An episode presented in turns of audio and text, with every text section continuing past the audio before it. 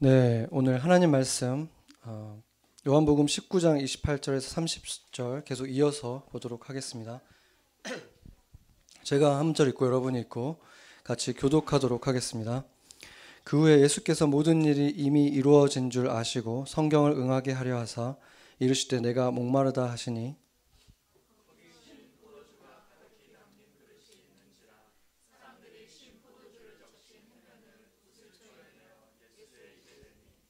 예수께서 신 포도주를 받으신 후에 이르시되 다 이루었다다 이루었다 하시고 머리를 숙이니 영원히 떠나가시니라 아멘.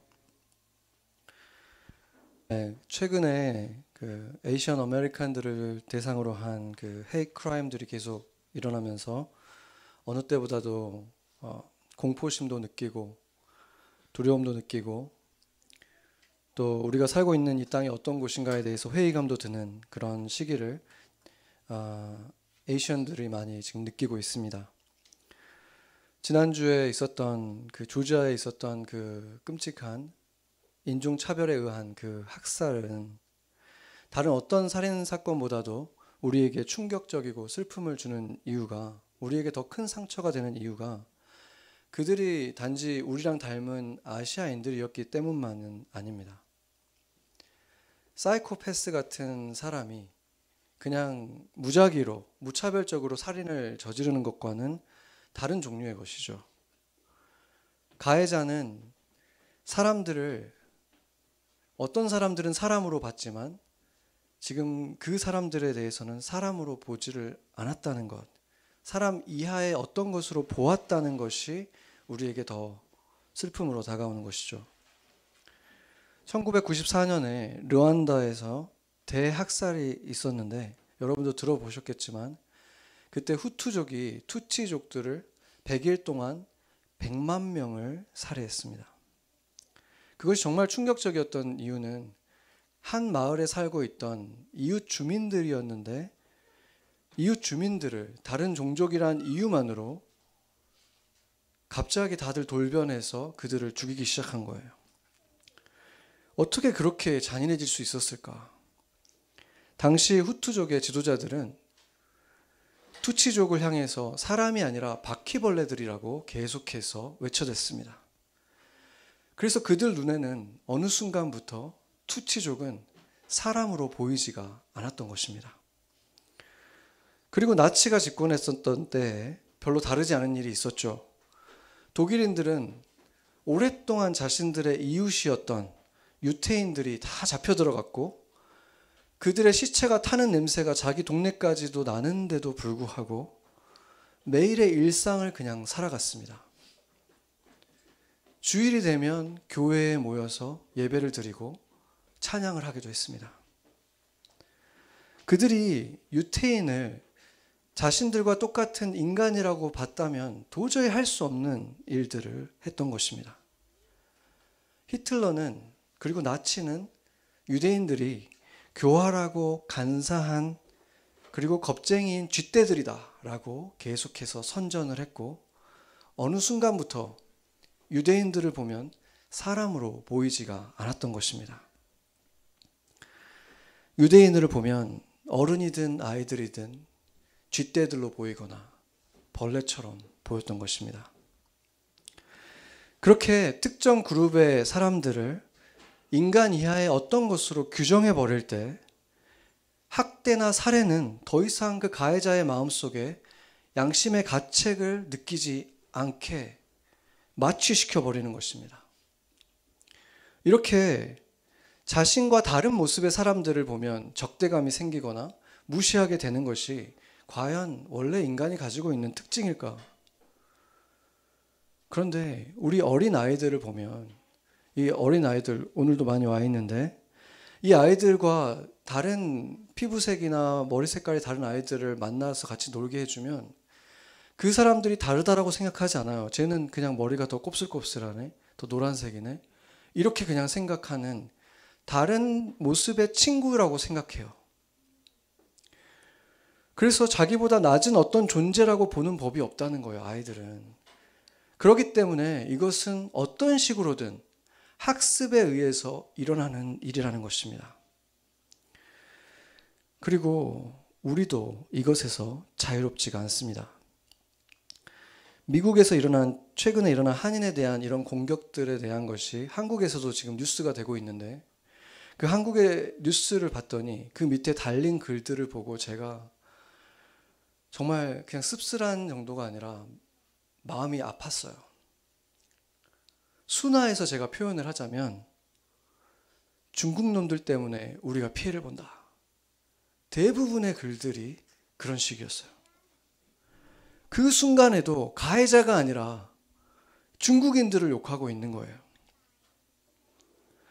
이것은 대상만 달라졌을 뿐 백인 우월주의자들과 무엇은 차이가 있는 것입니까? 제가 생각을 해보니까 제가 한국에 있었을 때도 중국인 친구들이 없었을 때, 가까이서 만나본 적이 없었을 때, 중국인들을 한국에서는 그냥 중국인이라고 불렀던 적이 없었던 것 같아요. 다 다른 이름으로 부르는 거죠. 그렇게 일상화되다 보면 그들은 어느새 그냥 우리랑 똑같은 인간이 아닌 거예요. 멕시코 사람들을 볼 때 아미고라고 부르는 거. 흑인들을 볼 때 니그로라고 부르는 거. 이런 것들이 다 마찬가지인 것입니다. 인간이 아닌 나와 똑같은 인간이 아닌 다른 어떤 존재로 불러버릴 때 더 이상 그들에게는 양심의 가책을 느낄 필요가 없어지기 때문입니다. 그런 식으로 사람을 사람이 아니라 벌레 보듯이 보는 것. 그래서 이런 일들은 다른 어떤 범죄보다도 악한 것이고 그 대상이 되는 사람들에게는 그들이 느끼는 고통은 존재 자체가 부정당하는 깊은 상처를 남기게 되는 것입니다. 예수님이 형제들에게 얼간이라고 얼간이라는 그 뜻의 라가라고 하는 거, 라가라고 부르는 거, 그리고 미련한 놈이라고 하는 자들에게 지옥불에 들어갈 것이다. 예수님이 굉장히 무서운 말씀하셨잖아요. 너희가 라가라고 하는 자들마다 공회에 불려갈 것이고 미련한 자라고 하는 자들은 지옥불에 던져질 것이다. 이렇게 굉장히 무서운 말을 한 이유도 바로 거기에 있는 것입니다.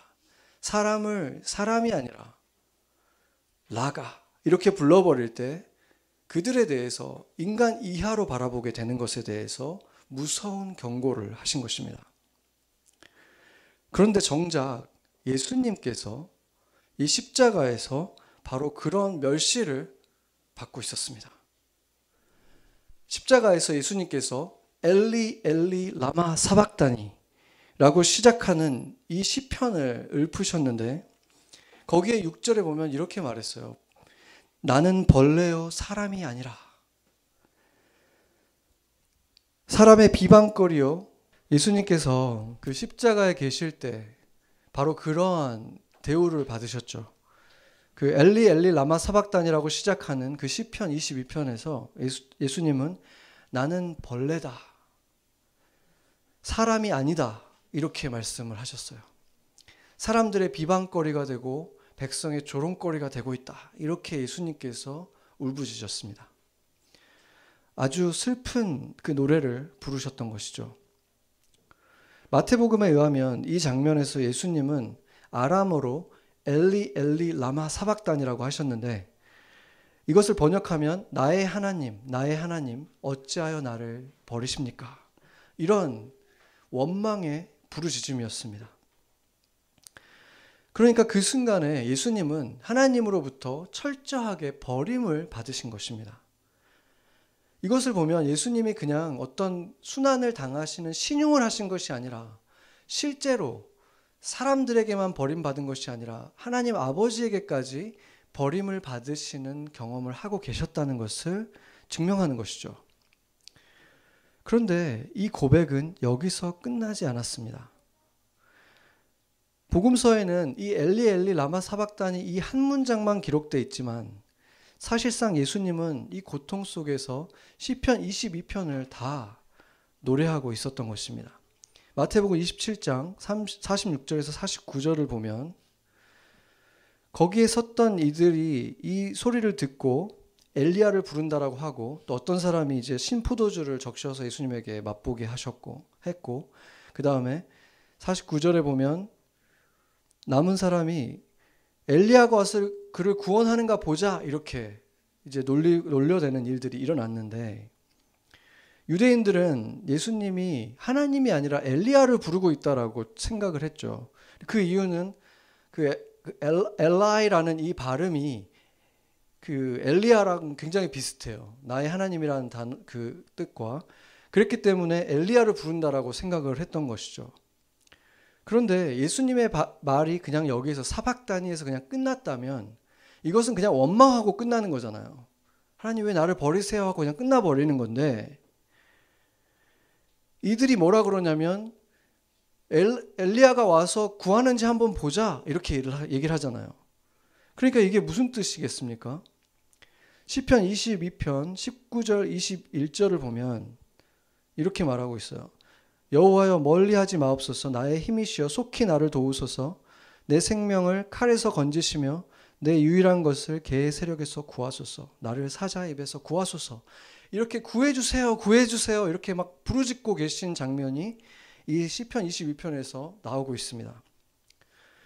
그래서 이 유대인들이 거기 있었을 때 이 구해달라는 소리를 들었다는 것을 우리가 알 수 있는 거예요. 그래서 예수님은 단지 이 한 구절만 인용하신 것이 아니라 22편 전체를 다 부르고 있었다는 것을 알 수 있습니다. 우리가 시편을 보면 이게 읽기 위해서 있는 것이 아니라 노래하기 위해서 있는 것이라고 했죠. 당시에는 구전 문화였기 때문에 이것에 이것을 암송할 때 항상 음을 붙여서 노래하듯이 읊었습니다. 그래서 예수님은 이 십자가에서 마지막 호흡을 가지고 바로 이 노래를 부르고 계셨던 것입니다. 그래서 이 노래를 한번 제가 읽어보도록 하겠습니다. 시편 22편 1절에서 21절까지 내 하나님이여 내 하나님이여 어찌 나를 버리셨나이까 어찌 나를 멀리하여 돕지 아니하시며 내 신음소리를 듣지 아니하시나이까 내 하나님이여 내가 낮에도 부르짖고 밤에도 잠잠하지 아니하오나 응답하지 아니하시나이다 이스라엘의 찬송 중에 계시는 주여 주는 거룩하시니이다 우리 조상들이 주께 의뢰하고 의뢰하였으므로 그들을 건지셨나이다. 그들이 주께 부르짖어 구원을 얻고 주께 의뢰하여 수치를 당하지 아니하셨나이다. 아니하였나이다. 나는 벌레요 사람이 아니라 사람의 비방거리요 백성의 조롱거리니이다. 나를 보는 자는 다 나를 비웃으며 입술을 삐죽거리고 머리를 흔들어 말하되 그가 여호와께 의탁하니 구원하실 걸 그를 기뻐하시니 건지실 걸 하나이다. 오직 주께서 나를 모태에서 나오게 하시고 내 어머니의 젖을 먹을 때에 의지하게 하셨나이다. 내가 날 때부터 주께 맡긴 바 되었고 모태에서 나올 때부터 주는 나의 하나님이 되셨나이다. 나를 멀리하지 마옵소서. 환란이 가까우나 도울 자 없나이다. 많은 황소가 나를 애워싸며 바산의 힘센 소들이 나를 둘러쌌으며 내게 그 입을 벌림이 찢으며 부르짖는 사자 같으니이다. 나는 물같이 쏟아졌으며 내 뼈는 어그러졌으며 내 마음은 밀랍 같아서 내 속에서 녹았으며 내 힘이 말라 질그릇 조각 같고 내 혀가 입천장에 붙었나이다. 주께서 또 나를 죽음의 진토 속에 두셨나이다. 개들이 나를 에워쌌으며 악한 무리가 나를 둘러 내 수족을 찔렀나이다. 내가 내 모든 뼈를 셀 수 있나이다. 그들이 나를 주목하여 보고 내 겉옷을 나누며 속옷을 제비 뽑나이다. 여호하여 멀리하지 마옵소서. 나의 힘이시여 속히 나를 도우소서. 내 생명의 칼에서 건지시며 내 유일한 것을 개의 세력에서 구하소서. 나를 십자 사자의 입에서 구하소서. 주께서 내게 응답하시고 들소의 뿔에서 구원하셨나이다. 아멘. 놀라울 정도로 구체적으로 지금 예수님이 십자가에서 겪고 있는 것들을 하나하나 다 담고 있다는 사실을 우리가 볼 수 있죠. 그래서 사실 이것은 영원한 존재이신 하나님의 아들이 다윗이 기록했던 시편을 암송하고 그것을 외운 것이 아니라 도리어 다윗이 성령의 감동을 받아서 하나님의 아들이 실제로 겪게 될 일을 하나님의 아들이 그 고통 속에서 부르짖을 이 노래를 영감을 받아서 기록한 것이 시편이었다라고 봐야 되는 것입니다. 이것 속에서 우리가 기억해야 되는 것은 하나님의 아들이 이렇게 자신이 겪고 있는 고통을 숨기지 않고 하나님 앞에 다 아랬다는 것은 우리 또한 우리 안에 슬픔을 감출 필요가 없다는 것입니다. 이것은 부끄러워할 것이 아니라 꾹꾹 참을 것이 아니라 하나님 앞에 하나님이 나에게 가족으로 주신 공동체 안에서 쏟아낼 때 치유가 시작될 수 있는 것입니다. 우리 안에 그 슬픔을 담아두지 말고 하나님 안에서 노래해야 된다는 것입니다. 대중가요들을 조사해 본 결과를 보면 절대 다수의 노래들이 어떤 노래였을까요?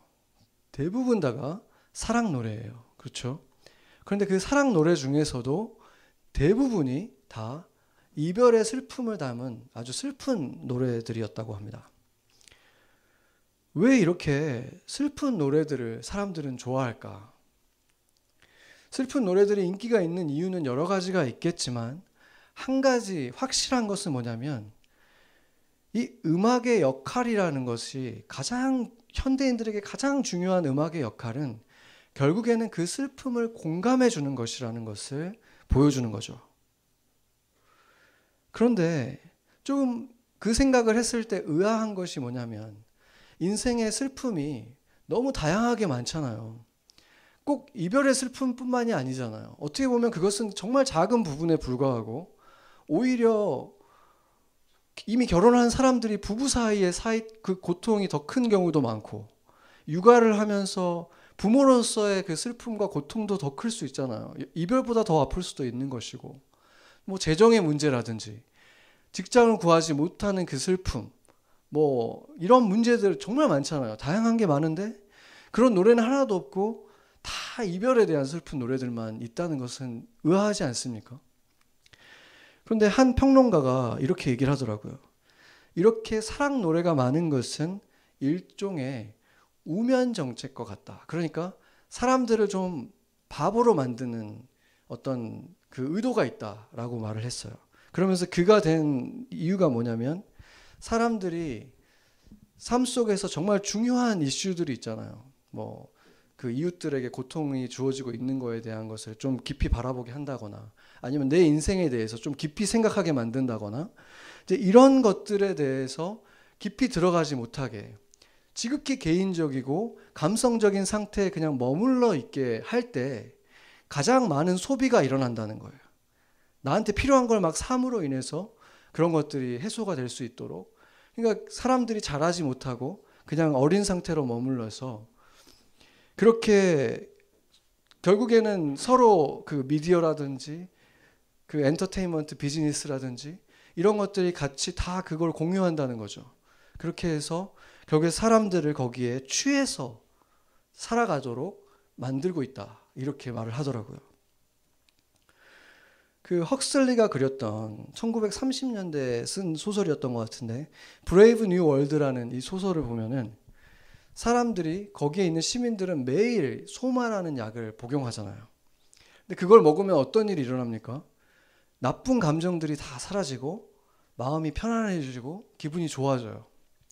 그리고 그 타임리스해진다 그래요. 그러니까 시간 감각이 좀 없어지고, 그러니까 마음 기분이 그냥 좋아지는 거죠. 지금 이 시대의 소망은 무엇일까? 한마디로 정의하기 어렵겠죠. 분명히 어떤 인터넷 쇼핑도 될 것이고, 가요, 음악일 수도 있고, 엔터테인먼트, 어떤 쇼, TV 쇼라든지, 유튜브라든지, 뭐 너무 많이 있겠죠. 그런데 정말로 거기에다가 쏟은 그 시간과 에너지들, 내 인생이 어떤 정말 중요한 고비를 맞았을 때, 내가 그거는 참 잘했지라고 생각하는 일들일까? 거기에 쏟은 에너지와 시간들이 스크린을 보면서 울고 웃고 그때는 기분이 좋아지잖아요. 기분이 나아지고 스트레스가 풀리니까 그러면 스트레스 풀리니까 힘든 세상 살아가는데 필요하지 않나 그렇게 얘기할 수 있는데 문제는 바로 그런 것들 때문에 진짜 우리가 진지하게 생각해 봐야 될, 내가 좀 손을 뻗고 도와야 될 문제들에 대해서 쉽게 잊어버린다는 거예요. 그냥, 아, 뭐, 귀찮아지고, 그냥 주저하게 되고, 멈춰버리게 만드는 일들이 계속 일어난다는 거죠. 그러면은 그 감정들은 그냥 다 덮어버리고 넘어가는 거죠. 그러니까 인생의 소마를 우리는 계속 마시면서 살아가고 있게 된다는 거죠.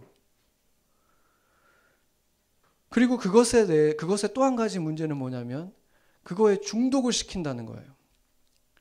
거기에 계속해서 의존하게 만드는 거잖아요. 그것에 의존되고 거기에 의지하니까 점점 더 그것을 요구하고 더 드라마틱한 걸 원하고 새 거를 원하고 계속 그것을 하다 보면 정말 인생의 중요한 거는 그냥 아득한 곳에 묻혀 있게 되는 거죠.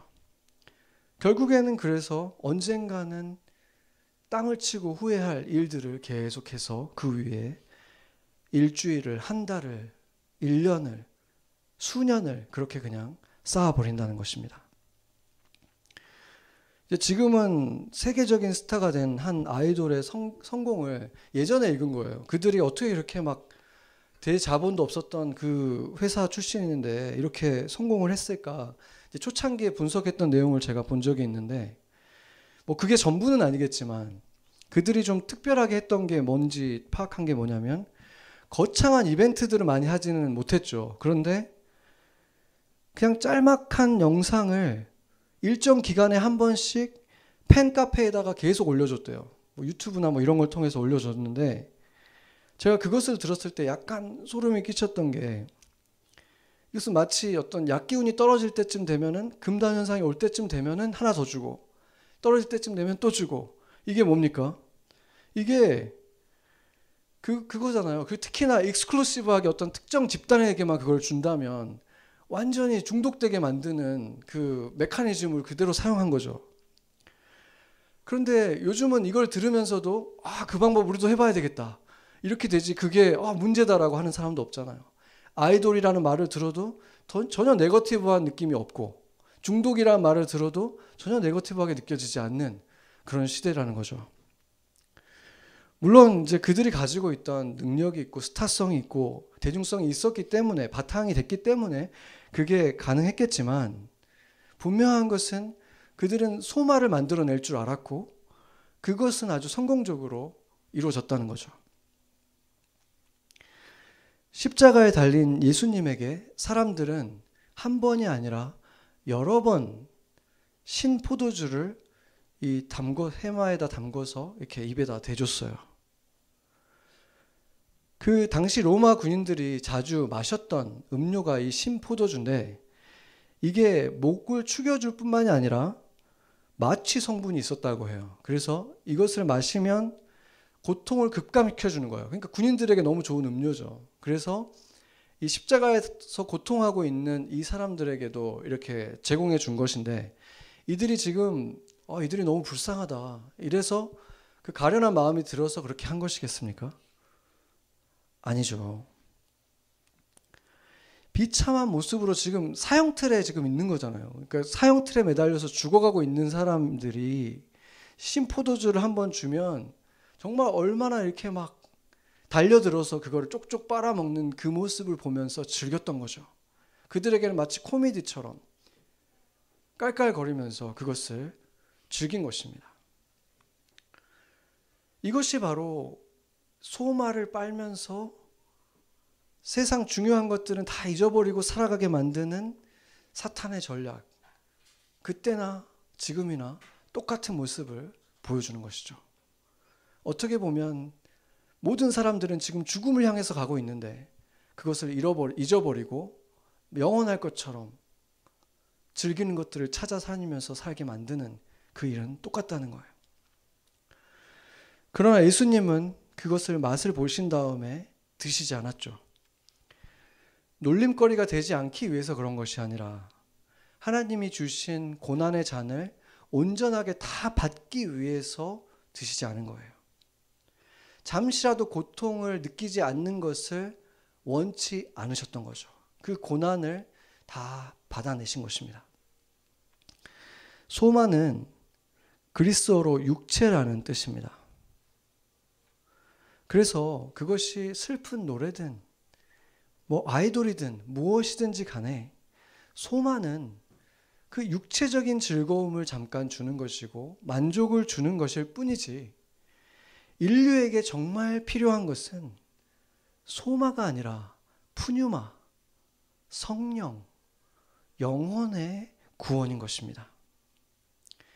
그런데 인류는 가면 갈수록 더 기가 막힌 소마들을 만들어내고 더 많은 시간을 그것에 쏟으면서 살아가는 현상이 계속해서 일어나고 있는 거죠.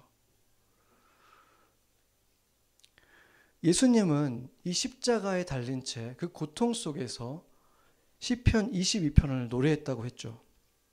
예수님이 걸으신 그 십자가의 길을 노래하신 거예요.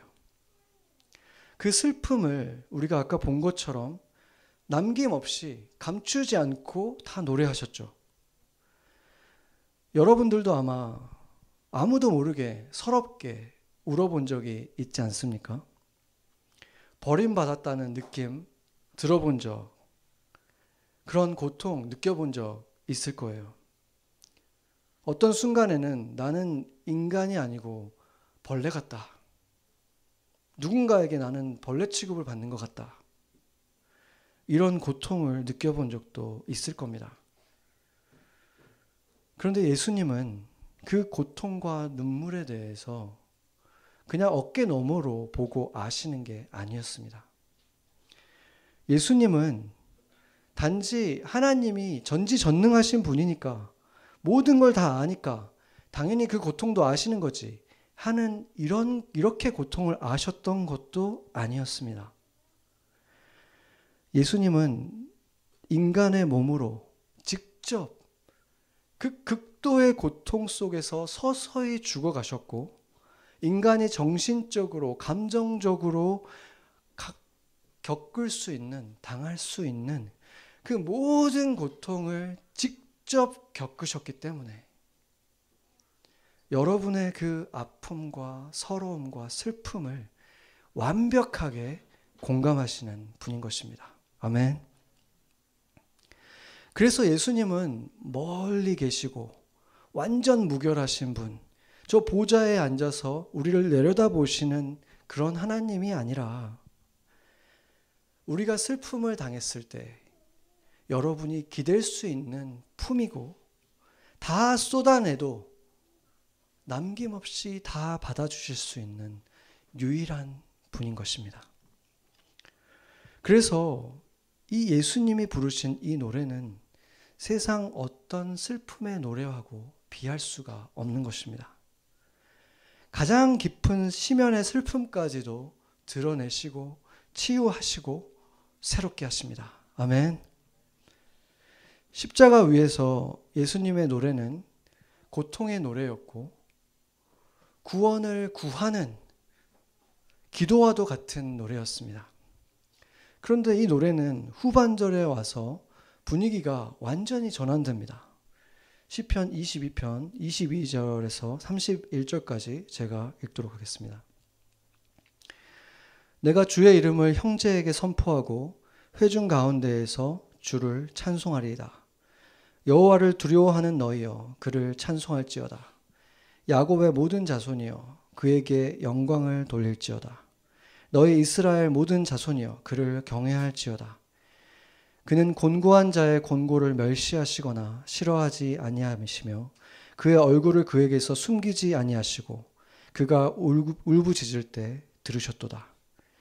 큰 회중 가운데 나의 찬송은 주께로부터 온 것이니 주를 경외하는 자 앞에서 나의 서원을 갚으리이다.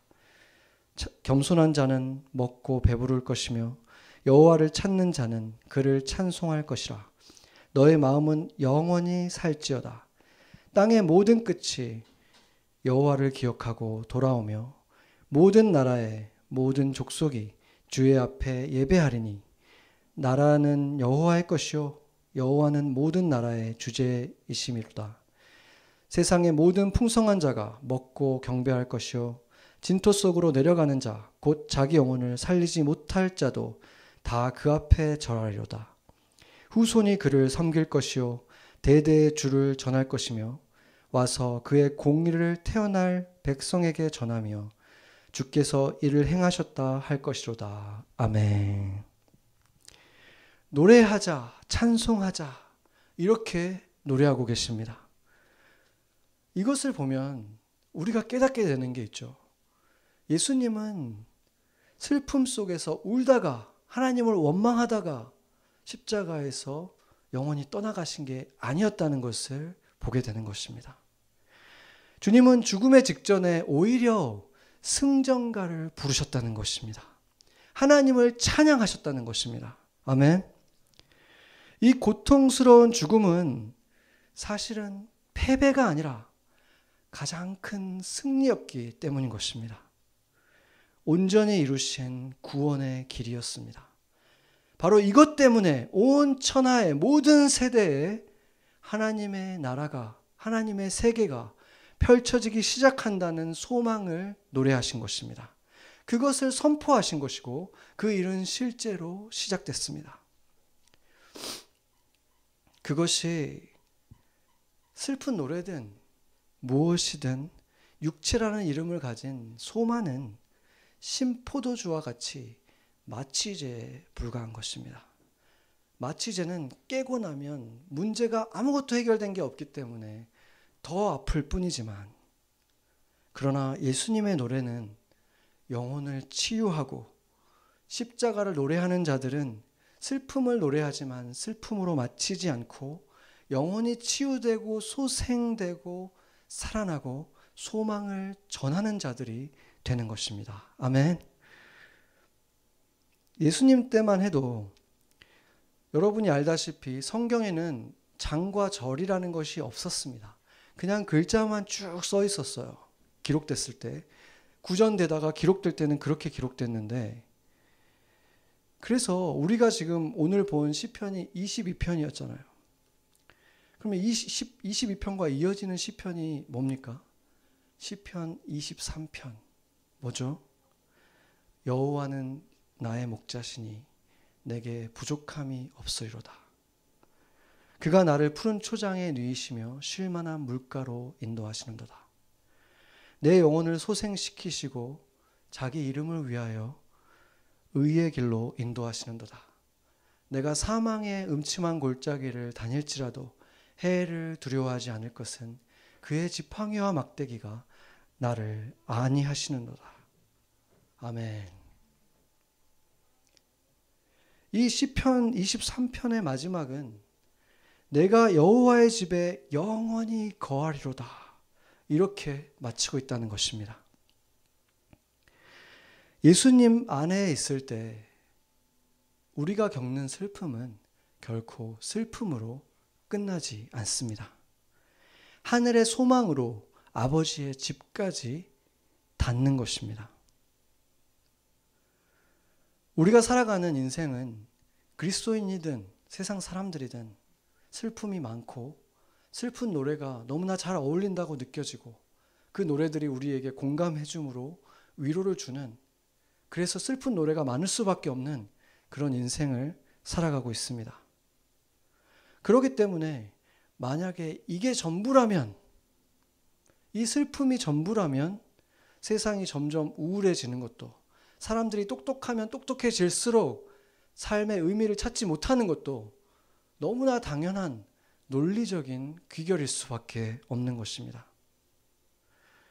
그래서 사람들은 그 슬픔을 잠시라도 달래기 위해서 계속해서 새로운 소마를 찾아서 슬픔을 잊고 아픔을 지우고 바보가 되는 걸 알면서도 그런 삶을 선택합니다.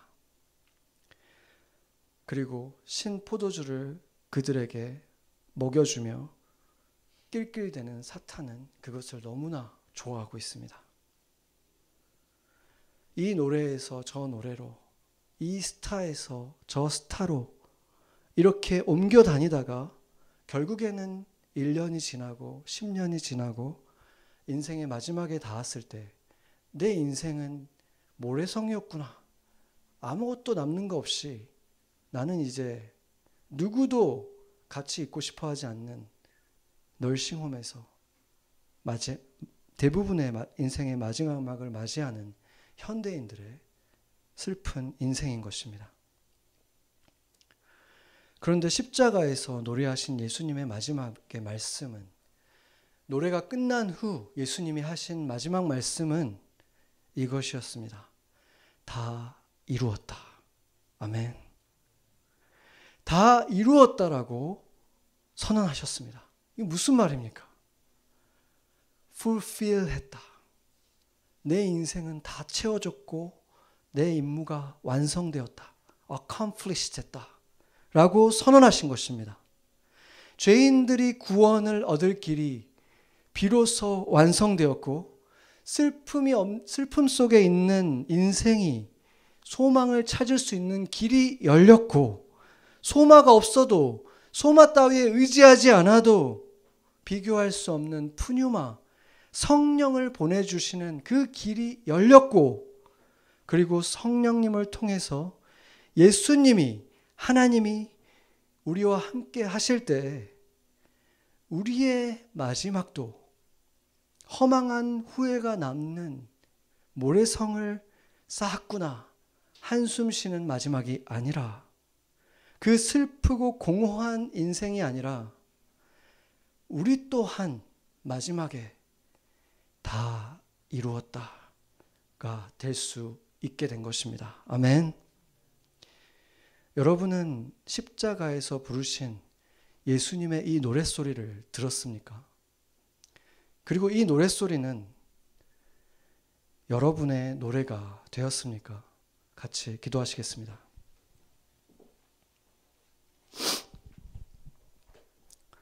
주님, 인류는 역사 속에서 창조주를 그들 역사 속에서 제하고자 진화론을 주장하기 시작했습니다. 그 열매는 인류 역사상 가장 끔찍한 참극들을 참극들을 계속해서 만들어내고 있습니다.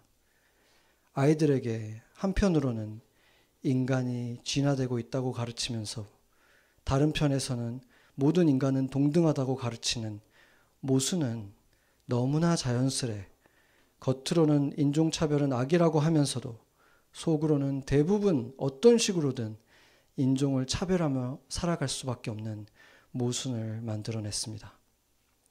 그렇게 인간은 하나님의 형상으로 창조된 다른 인간을 단지 피부색의 차이만으로 벌레처럼 바라보고 벌레처럼 취급하고 벌레처럼 짓밟아 버립니다.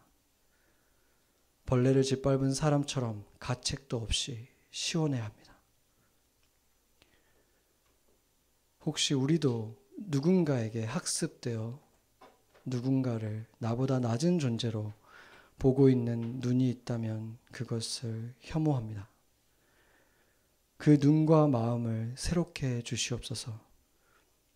내가 어느 지역에 어떤 가정에서 어떤 피부색을 가지고 태어난 것에 아무런 공로가 없으면서도 그것으로 다른 이들을 차별했던 죄악을 용서해 주시옵소서. 악을 악지 않게 하시고 예수님이 보이셨던 십자가의 그 선함이 우리를 통해서 가정에, 학교에, 직장에, 사회에 퍼져나가도록 우리가 삶 속에서 예수의 십자가의 노래를 하게 하소서. 때로는 슬픔을 위로하는 노래, 때로는 천상의 기쁨이 담긴 노래, 십자가의 노래, 소망의 노래를 하게 해 주시옵소서. 내 가족들이, 내 이웃들이 그 노래로 위로를 받고 소망의 이유를 발견하게 해 주시옵소서. 고통 속에서 숨죽이고 울고 있는 자들을 위로해 주시고 그들을 진정 치유하시고 새롭게 할 수 있는 유일한 길, 십자가를 찾게 해 주시옵소서. 먼저 그 십자가 발견한 우리가 십자가를 자랑하며 살게 해 주시옵소서. 십자가에서 슬픔의 노래, 승리의 노래, 소망의 길을 노래하신 우리의 왕 예수님의 이름으로 기도합니다. 아멘.